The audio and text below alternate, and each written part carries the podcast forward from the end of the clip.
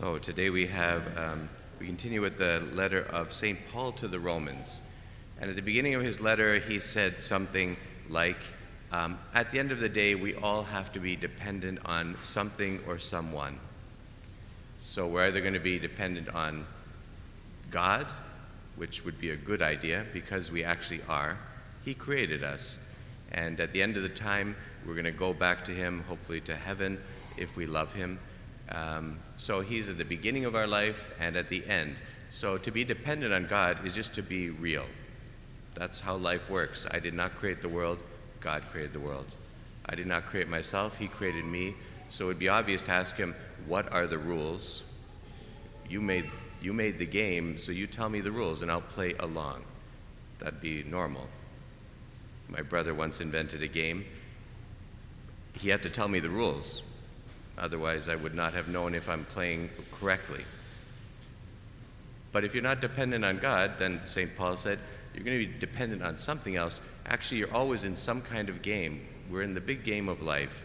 God made the rules, and you can play by other rules, but they don't work. So he says, if you're not a slave of God, he uses a very strong word, but he just means if you're not dependent on God, it's not going to work well. You'll be dependent on something else, and it's probably wrong. I am Canadian. We play hockey. I did not understand football really until I came here. I still don't understand it exactly, but I get more or less what's happening. Um, you need a lot of players for football. If you tried to play football with hockey rules, it would go very badly.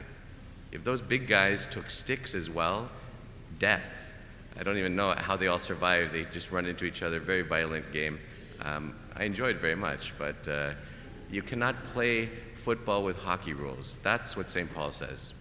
Now, today he goes a little further because he did use the language of you're dependent on somebody, but he says actually it's much more beautiful. Be real. You're not supposed to live according to other rules. You're not supposed to be debtors to the flesh.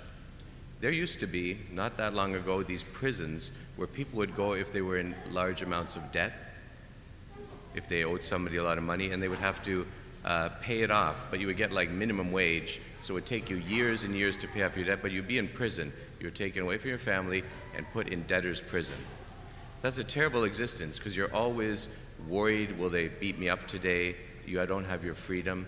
So Paul says, we are not like that. The door is open.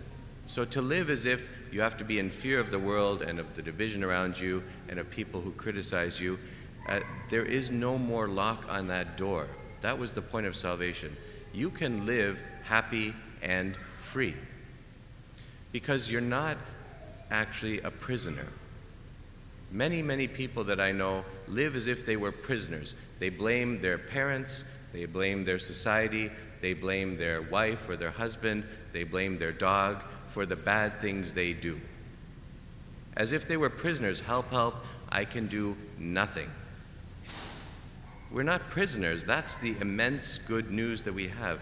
We are sons and daughters of God who loves us, who looks at us every day, and even when we're suffering immensely, like the poor lady in the gospel, um, Christ looks at us, and when he sees our pain and he knows it has to be taken away, he does it.